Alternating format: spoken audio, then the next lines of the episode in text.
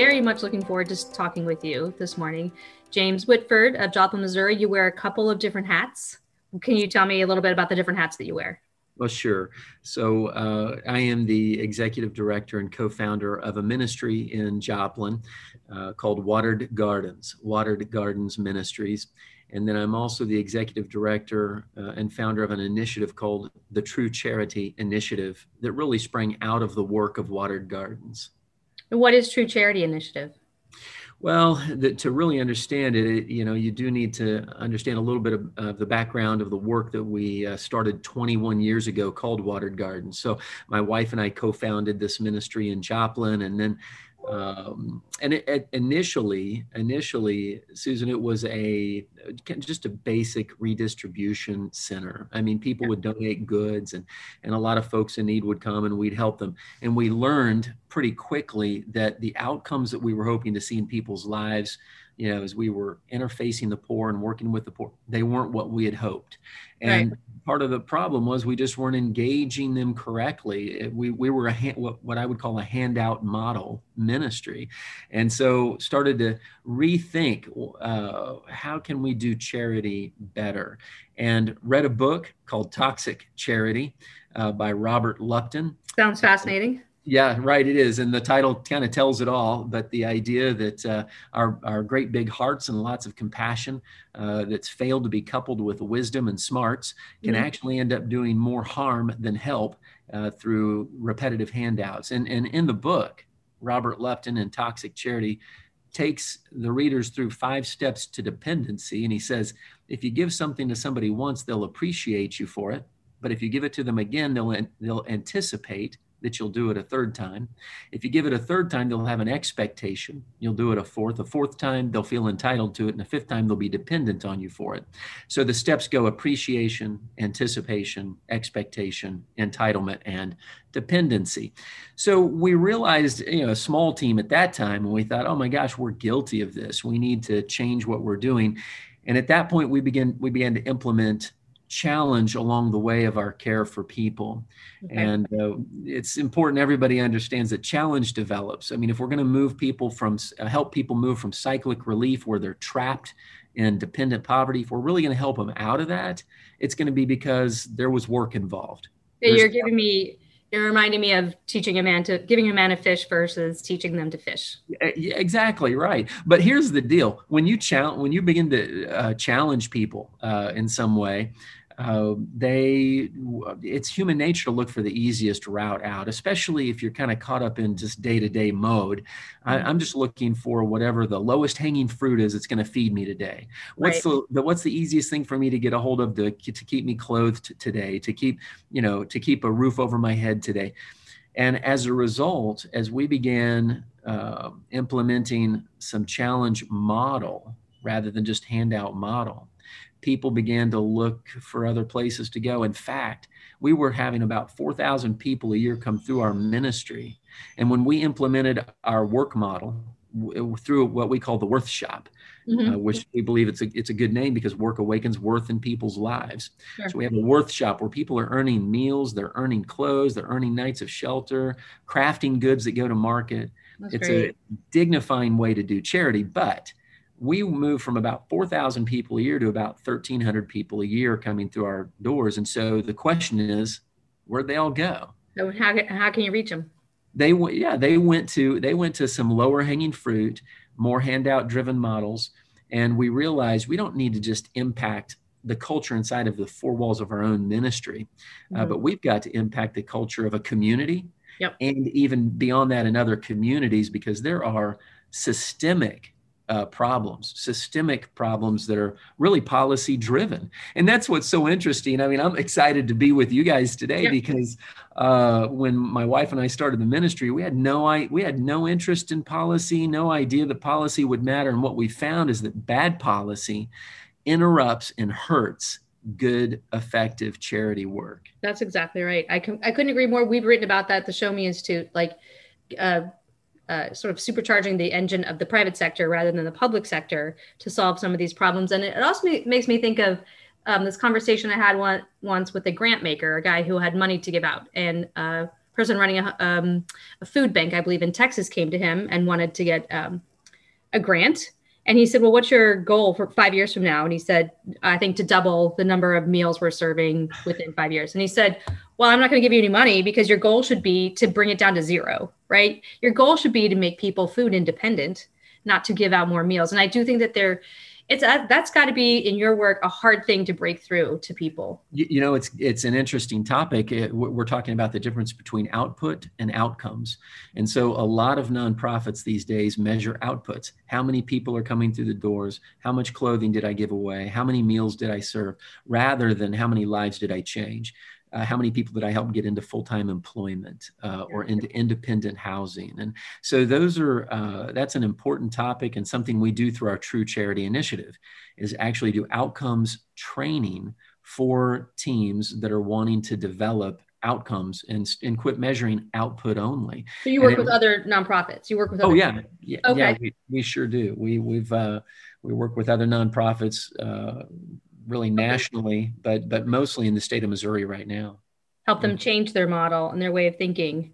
Yeah. I know my husband and I work with a church charity that um, supports uh, formerly homeless men and women who are in sort of uh, uh, uh not, not a halfway house, but they get housing, but they have to pay rent. They have to pay some amount of rent, 100, 200 dollars a month, whatever they can afford. And we just bring in meals on Friday nights to mostly uh, talk to them and um, you know just sort of get to know them. And we're not allowed to clean. They have to clean. They have to keep the place clean. But it's a nice uh, arrangement for them to be more independent.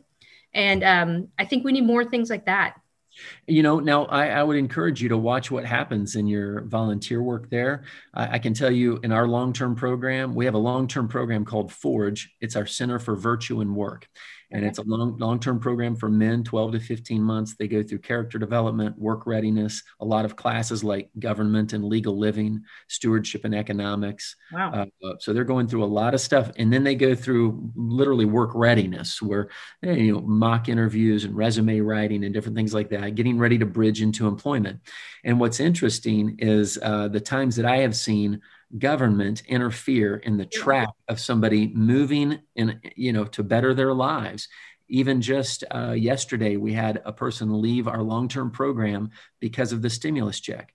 Oh no. This is yeah so this eh, eh, but i mean this type of thing happens. Another guy uh, some time ago uh, had applied for disability prior to coming into our program and our program requires that you're going to be self-reliant. You're not going to be on any government programs at all. And so wow he had to walk away from that idea. And uh, about a, you know, it was about a year into the program, maybe a little less, he actually received notification that he had been approved for that disability.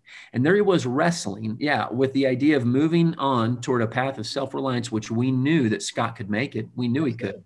And yet he ended up taking that back pay and and you know trying thinking he's going to live off of $980 a month on disability. But this is the problem with government getting involved in the charitable work of communities uh, and and people that charity workers know personally when the government never knows really who they are. Yeah. And I think we're about to see a big expansion of that, right? oh boy, horizon, uh, big expansion, and the number of people on long-term disability has already like substantially oh, yeah. potentially increased. And so we have a lot of a lot more people who are dependent on the government. And you know people with children are going to get $300 a month for a mm. year and then it's going to go away.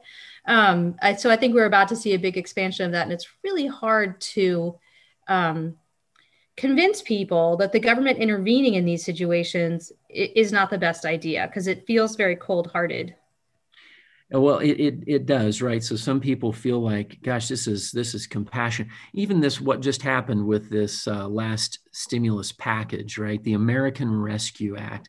Well, truth be told, not all of America needs rescued, and this is just another uh, episode of indiscriminate charity being, dis- you know, distributed to people without any true knowledge of what's going on in individual lives. And I'm telling you that you'll have people who are, uh, in fact, I I mean, I know one guy who is uh, a chronic alcoholic, struggled with chronic homelessness, came up to me and was asking me if I could help him get his ID so he could get his check cash. Now I know what that stimulus check is going to do to that man. That's right. It, it, I mean, it, it, So it's just it's not a good idea. And the unemployment bump I mean, a lot of people yeah. made more on unemployment in this past year than working, and you know, we need to find a way to encourage them to. And universal income concerns me because I mean, it's like, what about the pride you people take in taking care of themselves, right? Versus yeah, this is very paternalistic for people to think, oh, the government should just handle this for people. And uh, so then uh, it's demeaning and degrading and does not esteem the person for who they are and what they can do. And it doesn't seek out their capacity, potential, and ability. And that's incredibly important. Recently, uh, well, we had our like a Christmas toy shop where parents can come and shop for Christmas toys. And when they're uh, when they're done shopping and finding the toys that they want for their children, they go to our worth shop and they'll earn them. And then they come back and then they can wow. pick toys that they've earned. And as i was helping a grandmother out to her car with toys that she had earned for her grandchildren she was so grateful to have the opportunity to not just to have toys for her grandchildren but then to be able to call those toys her own that she's mm-hmm. giving to her grandchildren. So that's incredibly edifying and dignifying. And that's really the way that we need to be thinking when we're talking about helping the poor. So I was reading on your website, which is truecharity.us, right? Yes. Uh-huh. Uh, a book review of a book by Arthur Brooks that's The Charity Divide. Now, who really cares? And it's about char- charitable contributions. And I thought this was fascinating. And, you know, I'm not impugning any motives about who does donate money and who doesn't donate money. But what I thought was so fascinating is that the people who are most in favor of government redistributing resources are the least likely to donate to charity or to volunteer. So I interpret that as I would love, I, I really want the government to take care of it, but I don't want to have to invest anything. Take care of the poor people. I don't want to invest. It really is. It's an abdication of personal responsibility. It's a willingness to say, "Hey, I'm willing to pay some higher taxes, but I just don't want to get my hands dirty. I don't. I don't want to actually, uh, you know, be in the trenches where I'm trying to build relationships with like like you and your husband showing up and helping serve a meal yeah. at a place. I mean, and so that's exactly right. It was very interesting research that Arthur Brooks did there, and um, fascinating, and also that people who are religious are more likely to volunteer and to contribute.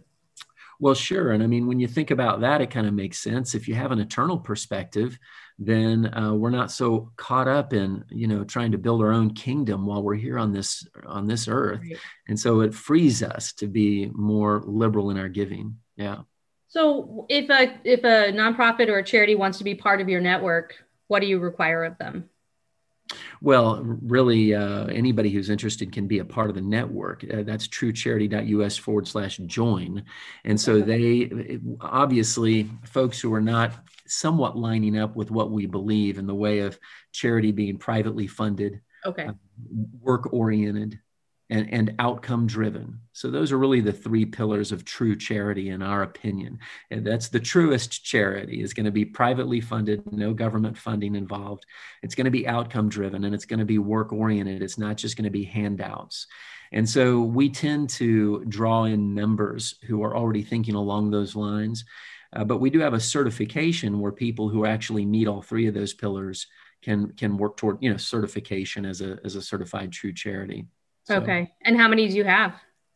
Well, right now we have it's relatively new. The member the whole membership idea, growing a network, is relatively new for us. Yeah. We have 26 uh, member organizations, nice. mo- mostly Southwest Missouri, Kansas, but we have Ohio, Pennsylvania, uh, Oregon. So there are some other organizations nationally that are starting to jump on board. So we're not even a year into this at this point. That's great. Um, you know, another thing that I see happening a little bit in the public sector that worries me, and it's happening in Missouri, is um, municipalities or the state collecting money through sales tax that's dedicated to charities. I don't know if you are familiar with this, but there's a blind pension fund um, that is funded through the government. And now some municipalities are collecting, for example, a small sales tax to solve the homeless problem or a small sales tax. So they're essentially using government to mandate people's giving. You know what I mean? Like every ah. time you purchase something, you'll be giving to them. And that to me is even worse, right? Because then the charities will become dependent on the government money, right? And right. they won't have to work to get donations or to convince people that they're a good organization they just sort of have this uh, reliable yeah. flow of funds yeah yeah and see that so i just i just wrote something recently about that it really does short circuit the uh, the the impetus or the oomph that ought to be present in every charity among the leadership of every charity and mission to be involved in community to be talking with donors and a lot of those donors end up becoming volunteers and yeah. so the, the the hustle that you've got to be that kind of a mode where you're out really talking with a lot of people about the good work you're doing when you short circuit that because you can get one grant that's going to cover you know a quarter of your budget uh, yeah. uh, it really really does more harm than good. It begins to isolate you from the community that ought to be present at your doors and involved with the people that you're serving. We call that free market. And yeah. I, I guess a lot of people don't associate free market policy with charitable giving but it's the truth. It's the same as everything else right? You got if you have to work for it you're going to appreciate it more it is, and it's been. I mean, if if I if we could just take you into the mission, and you could hear people come up to the office, and they would talk, and and just to hear them talk about hey, I need to earn, uh, you know, a meal voucher for tonight, and I need to earn some clothes today. So there's this free market kind of thing that just naturally happens now at our mission. And instead of, you know, them paying dollars for what it is they need, they just it's time tallied, and so then they'll head off and and go and, and work for it. And what you guys would be interested to know is that years ago when we started our Worth Shop we were having to pay work comp insurance on every one of those people because it, they were considered they were considered employees by state of by, by the by the state. So we actually uh, had some verbiage put into a work comp bill in the state of Missouri a number of years back that changed that so that nonprofits in the state of Missouri can now enter into basic dignifying partnership, exchange with individuals who are in need Partner. for basic things, right? Without them being constrained to a formal employer employee relationship. So we've changed the definition of employee basically in the state of Missouri, and it should allow nonprofits to do more of the kind of work that you and I like in charity. So, what kind of work? Can you give me some examples of like if they need to earn a meal ticket, what, what are they sure available? Yeah, yeah. So, um, that we have a recycling center. We have a you know all sorts of uh, you know everything from refrigerators to microwaves, uh, HVAC units, and things will get dropped off, or we'll even collect them, and then those get broken down, and then uh, the copper inside of them gets turned into jewelry or copper cuffs uh, copper labels that go onto leather journals that are crafted in our Worth shop. Mm. Um, we even have uh, a coffee business, redeemed bean coffee. So we have beans that come in from Nicaragua and we roast them on site and bag them, and people order those offline. And uh, we have a fudge. We have a, those we, are skills too. So people are picking up skills. They they are, although uh, our long term program is much more for the skill development side, getting ready for work. Uh, this is very basic stuff that doesn't require a lot of training. It, it needs to be pretty simple, and because you, uh, we are dealing with people who have a lot of mental health issues, course, yeah, chronic substance abuse problems, and uh, but people to, to just look at folks who are struggling with those things and say, oh well, you're just a charity case is is just not correct. It's disrespectful. It, it, really is. We've got to look at people and say, "Hey, I see the hurdles and the tough things, but I I recognize that there's capacity and potential as well." And there, but for the grace of God, go I. Right. So, um, wait, I just had a thought that no, I lost, which happens to me regularly. Oh, so they have to um, maybe work an hour or something like that. Yeah, 30 minutes for a meal ticket. Oh, okay. Uh, and then, then we have a mission market where you shop for food for your home that you want, but and you can uh, earn that food afterward. And uh, so it depends on how much food you get, and that'll drive the time that you're in our Worth shop. And uh, yeah, so we, we even have other. Turn anyone away? No, no, we don't turn anyone away. So we haven't had anybody pull up in a Lamborghini and want to take advantage of these services. Uh, so basically, it's a self selection thing. People who are willing to work for what they need uh, yeah. and, and, and are still in need are going to come. And what's so great about the free market is I don't have to do a bunch of means testing stuff. right. Like, you know, what's your income level? What's your, it's more of, hey, are you willing to work for what you need today? We'll, we'll give you an opportunity to do it. Um, so out of the 4,000 down to 1,300, are you growing back now or uh, word of mouth, I would guess, among the homeless population? You know, it, it really is. It's about the same. Yeah. So it's usually about a thousand to 12 to 1,300 people in a year that we'll serve. But the work is so much more meaningful. It all slowed down, Susan. It just, sure. Uh, I mean, it was just handout. People would come in, we'd give them a bag of clothes, out the door they'd go. And now things have slowed down where we're building relationships with people. We're encouraging our volunteers. We have you know, more than 700 volunteer shifts every month through our mission. Wow. And so we're always encouraging relationship development with people, but it just kind of slows it slows things down in a good way. COVID. Well, COVID was a challenge, right? And so uh, we're we're finally on the tail end of that. But we, we immediately we did something that was interesting. We immediately put I, I had every one of our four uh, ministry facilities outfitted with uh, micron filters that caught right. viral particles because that was my thought is that if somebody coughs or sneezes near a, some sort of a, an intake vent then potentially you have a pretty rapid circulation mm-hmm. and so we did that and of course a lot of education uh, always had all the basics on on hand we started doing half of our meals served outside, half inside. I mean, we did a lot of things like that, but we only had four cases wow. of COVID in our shelter. We have a 105 bed shelter when you put wow. our facilities together. And uh, so it was really a blessing that we didn't see any more than that, and nobody was seriously, they all recovered. Oh, so, that's great. I know yeah. my neighborhood is fairly, I live in the city of St. Louis, and we're a very uh, active neighborhood.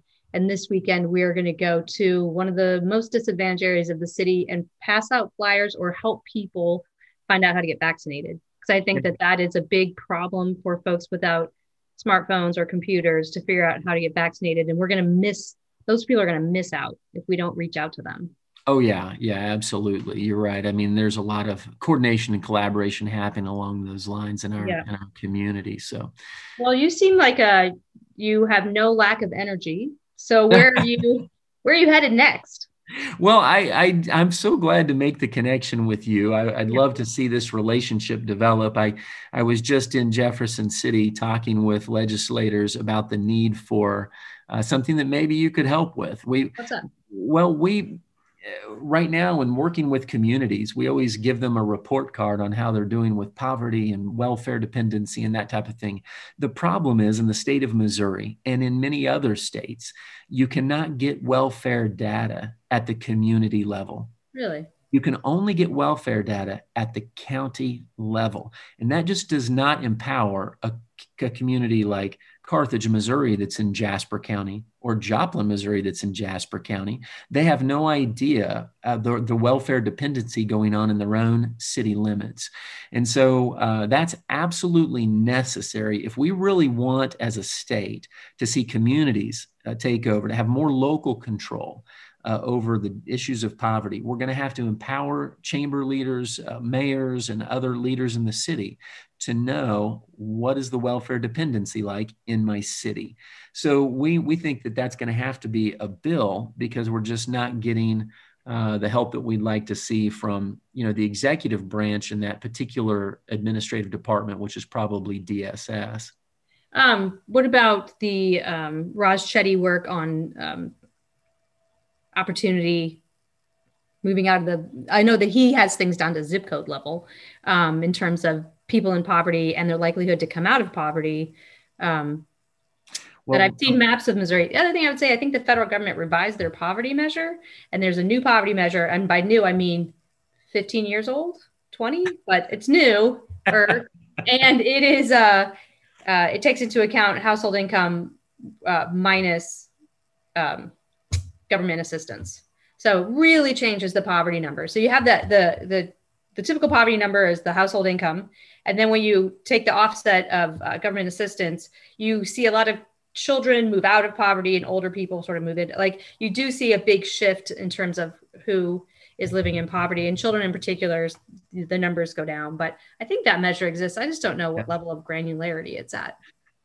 Boy, I tell you, it's been really tough. We've been hunting and looking and working with groups like Foundation for Government Accountability and just trying to figure, just trying to crack this nut.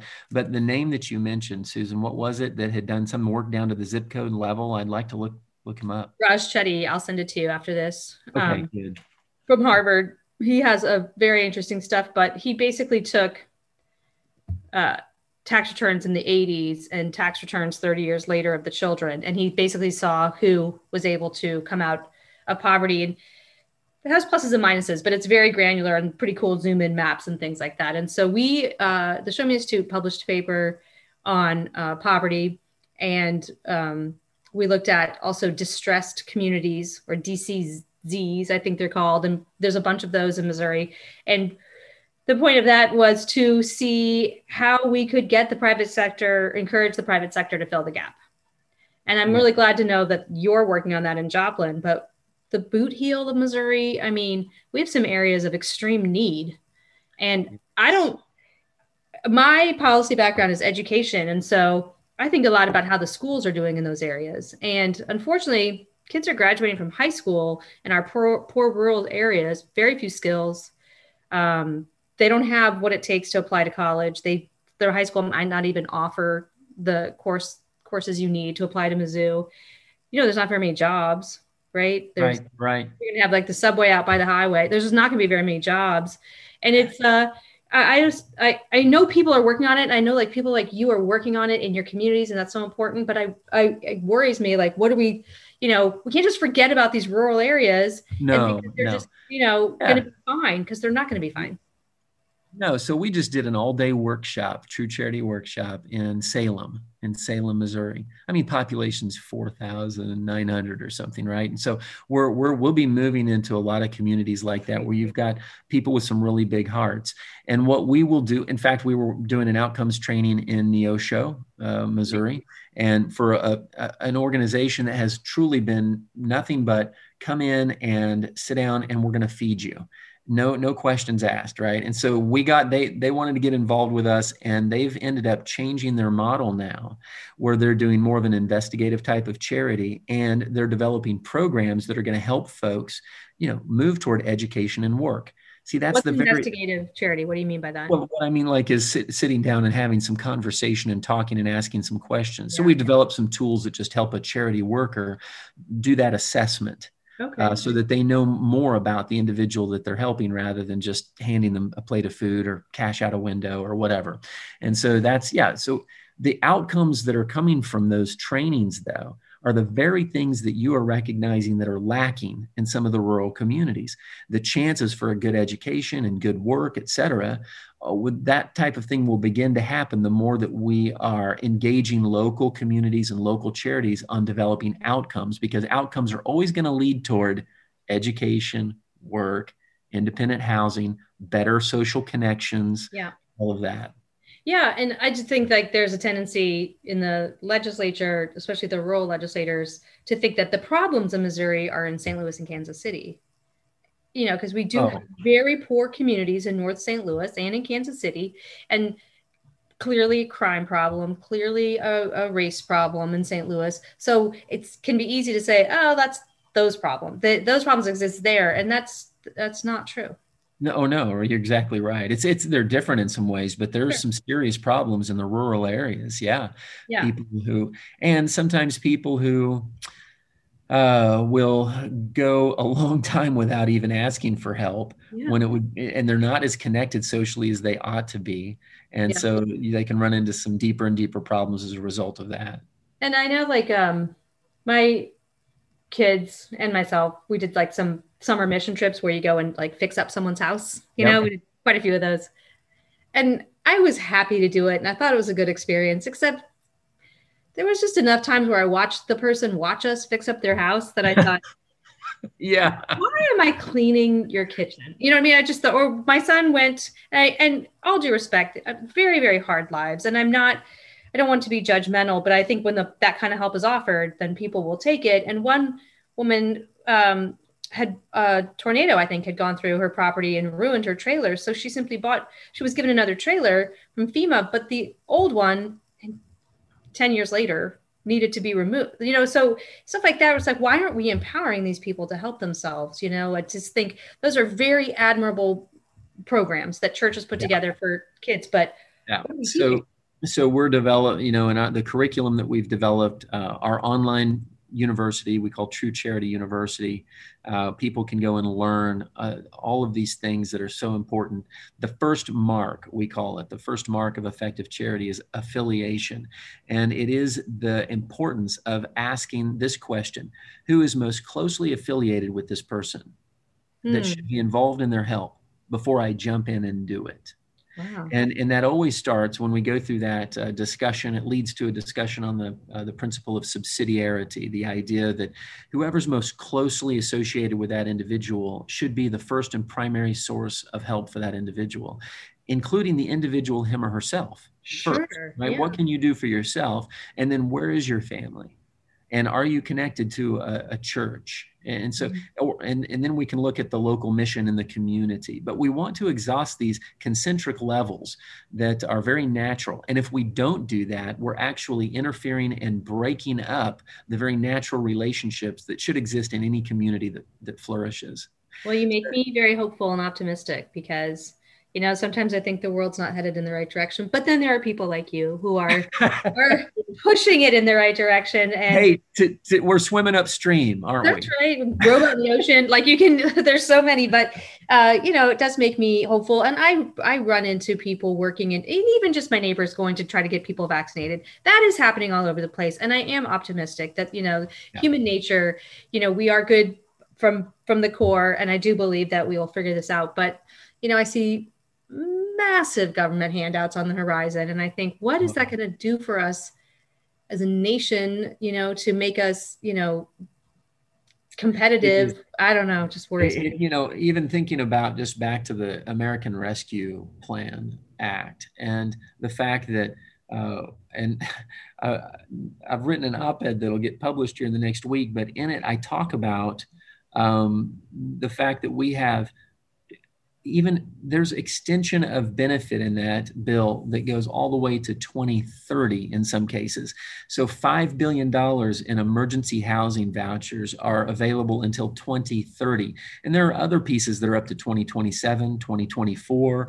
And so this is not a rescue, this is an expansion and an entrenchment of the welfare state to a great extent. Yeah, you don't pull that back. That's why I, am concerned about the child, the three hundred dollars a month. Yes, because people just, as you said in the very beginning, one, two, three, four, five, they'll be dependent, right? They'll get the first one, be happy, and the second one they'll expect. So you said, and the third one's anticipate. Yeah. It's like, right. yeah, we're going to be dependent on getting a three hundred dollar check per child, and you could be making one hundred and forty five thousand dollars your household and get that three hundred dollar yes. check every yeah. month there's a great there's a great book the tragedy of american compassion written by marvin olasky and uh, in it he says dependency is merely slavery with a smiling mask Wow. And yeah. it's and it's such a great line, but it's true. Uh, it is a type of bondage, and we've seen it so much in people at our mission.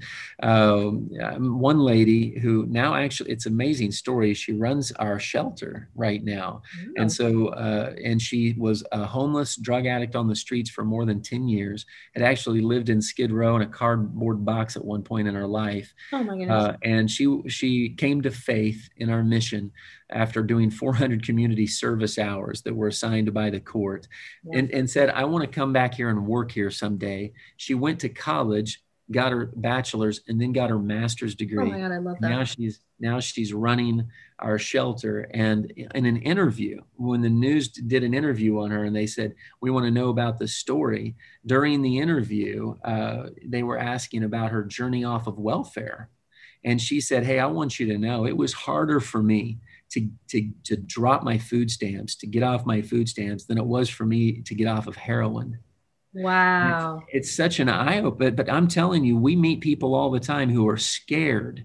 They're scared to let that benefit go yep. and to try to make it on their own. And so they remain sometimes their entire lives tethered on a short rope, tethered to the state rather than experiencing the freedom that God's intended for them. And uh, so we we do have an uphill battle here. Yeah, but, we do. We do. Yeah. I, I, used to live in DC for quite a long time, and there's a newspaper there produced by home the homeless and the name of the newspaper escapes me, but I bought it every week. It was like a dollar. So if they were certified sellers, they had to go in the morning and pick up the newspaper and pay 30 cents for each uh, copy they picked up. And then they could sell them for a dollar, but they had to bu- pay for them up front, sell them for a dollar. And a lot of the content was produced by the sellers. Um, I got to know quite a few of them, you know, but they'd be like, "Oh, but I've got a, I've got a column in today, or I have a poem in today," um, and then the other content too about policy and issues and crime. You know, it was pretty interesting, and I would find that newspaper. What's that? Yeah, that's a great idea. I've jotted that down. That's I love buying that newspaper because I know that they had they were invested, right? They had to yeah. buy it up front before they could sell it, and they had uh, vests that said that they were certified sellers. Some people would steal them and try to sell them and just keep the dollar. You know what I mean? That there was also like a black market. but, um, but I only bought from a certified seller, and I had a chance to, as they sold the newspapers, we we would talk, you know, and hear yeah. their backstory, what they were trying to do, and how they were trying to get out. And I just thought it was such a cool program because that is great. I've got to learn more about that. I'd like to see something like that in our in our city. That's yeah, I'll send you a link to fantastic. the name. Oh, good. Name. Thanks. It's cool. It's a great newspaper too. So, uh, lots of good ideas. If people want to find out more, uh, should they go to truecharity.us? Or? Yeah, go to truecharity.us. And then I hope that uh, some of your listeners would come to our True Charity Summit this May.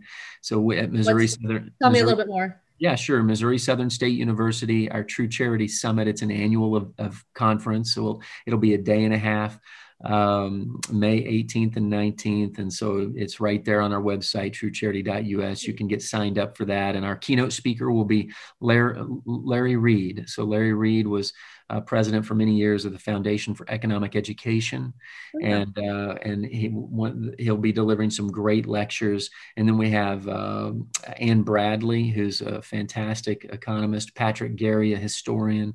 So we have some really great people that are going to come, and the whole theme is uh, it, it's about reclaiming justice.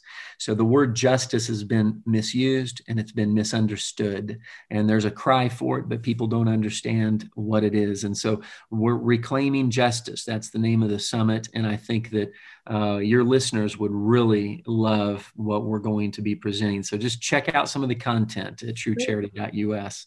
It's been delightful to speak with you, James, this you morning too. find out more. And I hope we can continue this conversation. I do too. and I hope so we hope we stay connected. Thank you so much. Thank you for listening to the Show Me Institute podcast. Find more at showmeinstitute.org.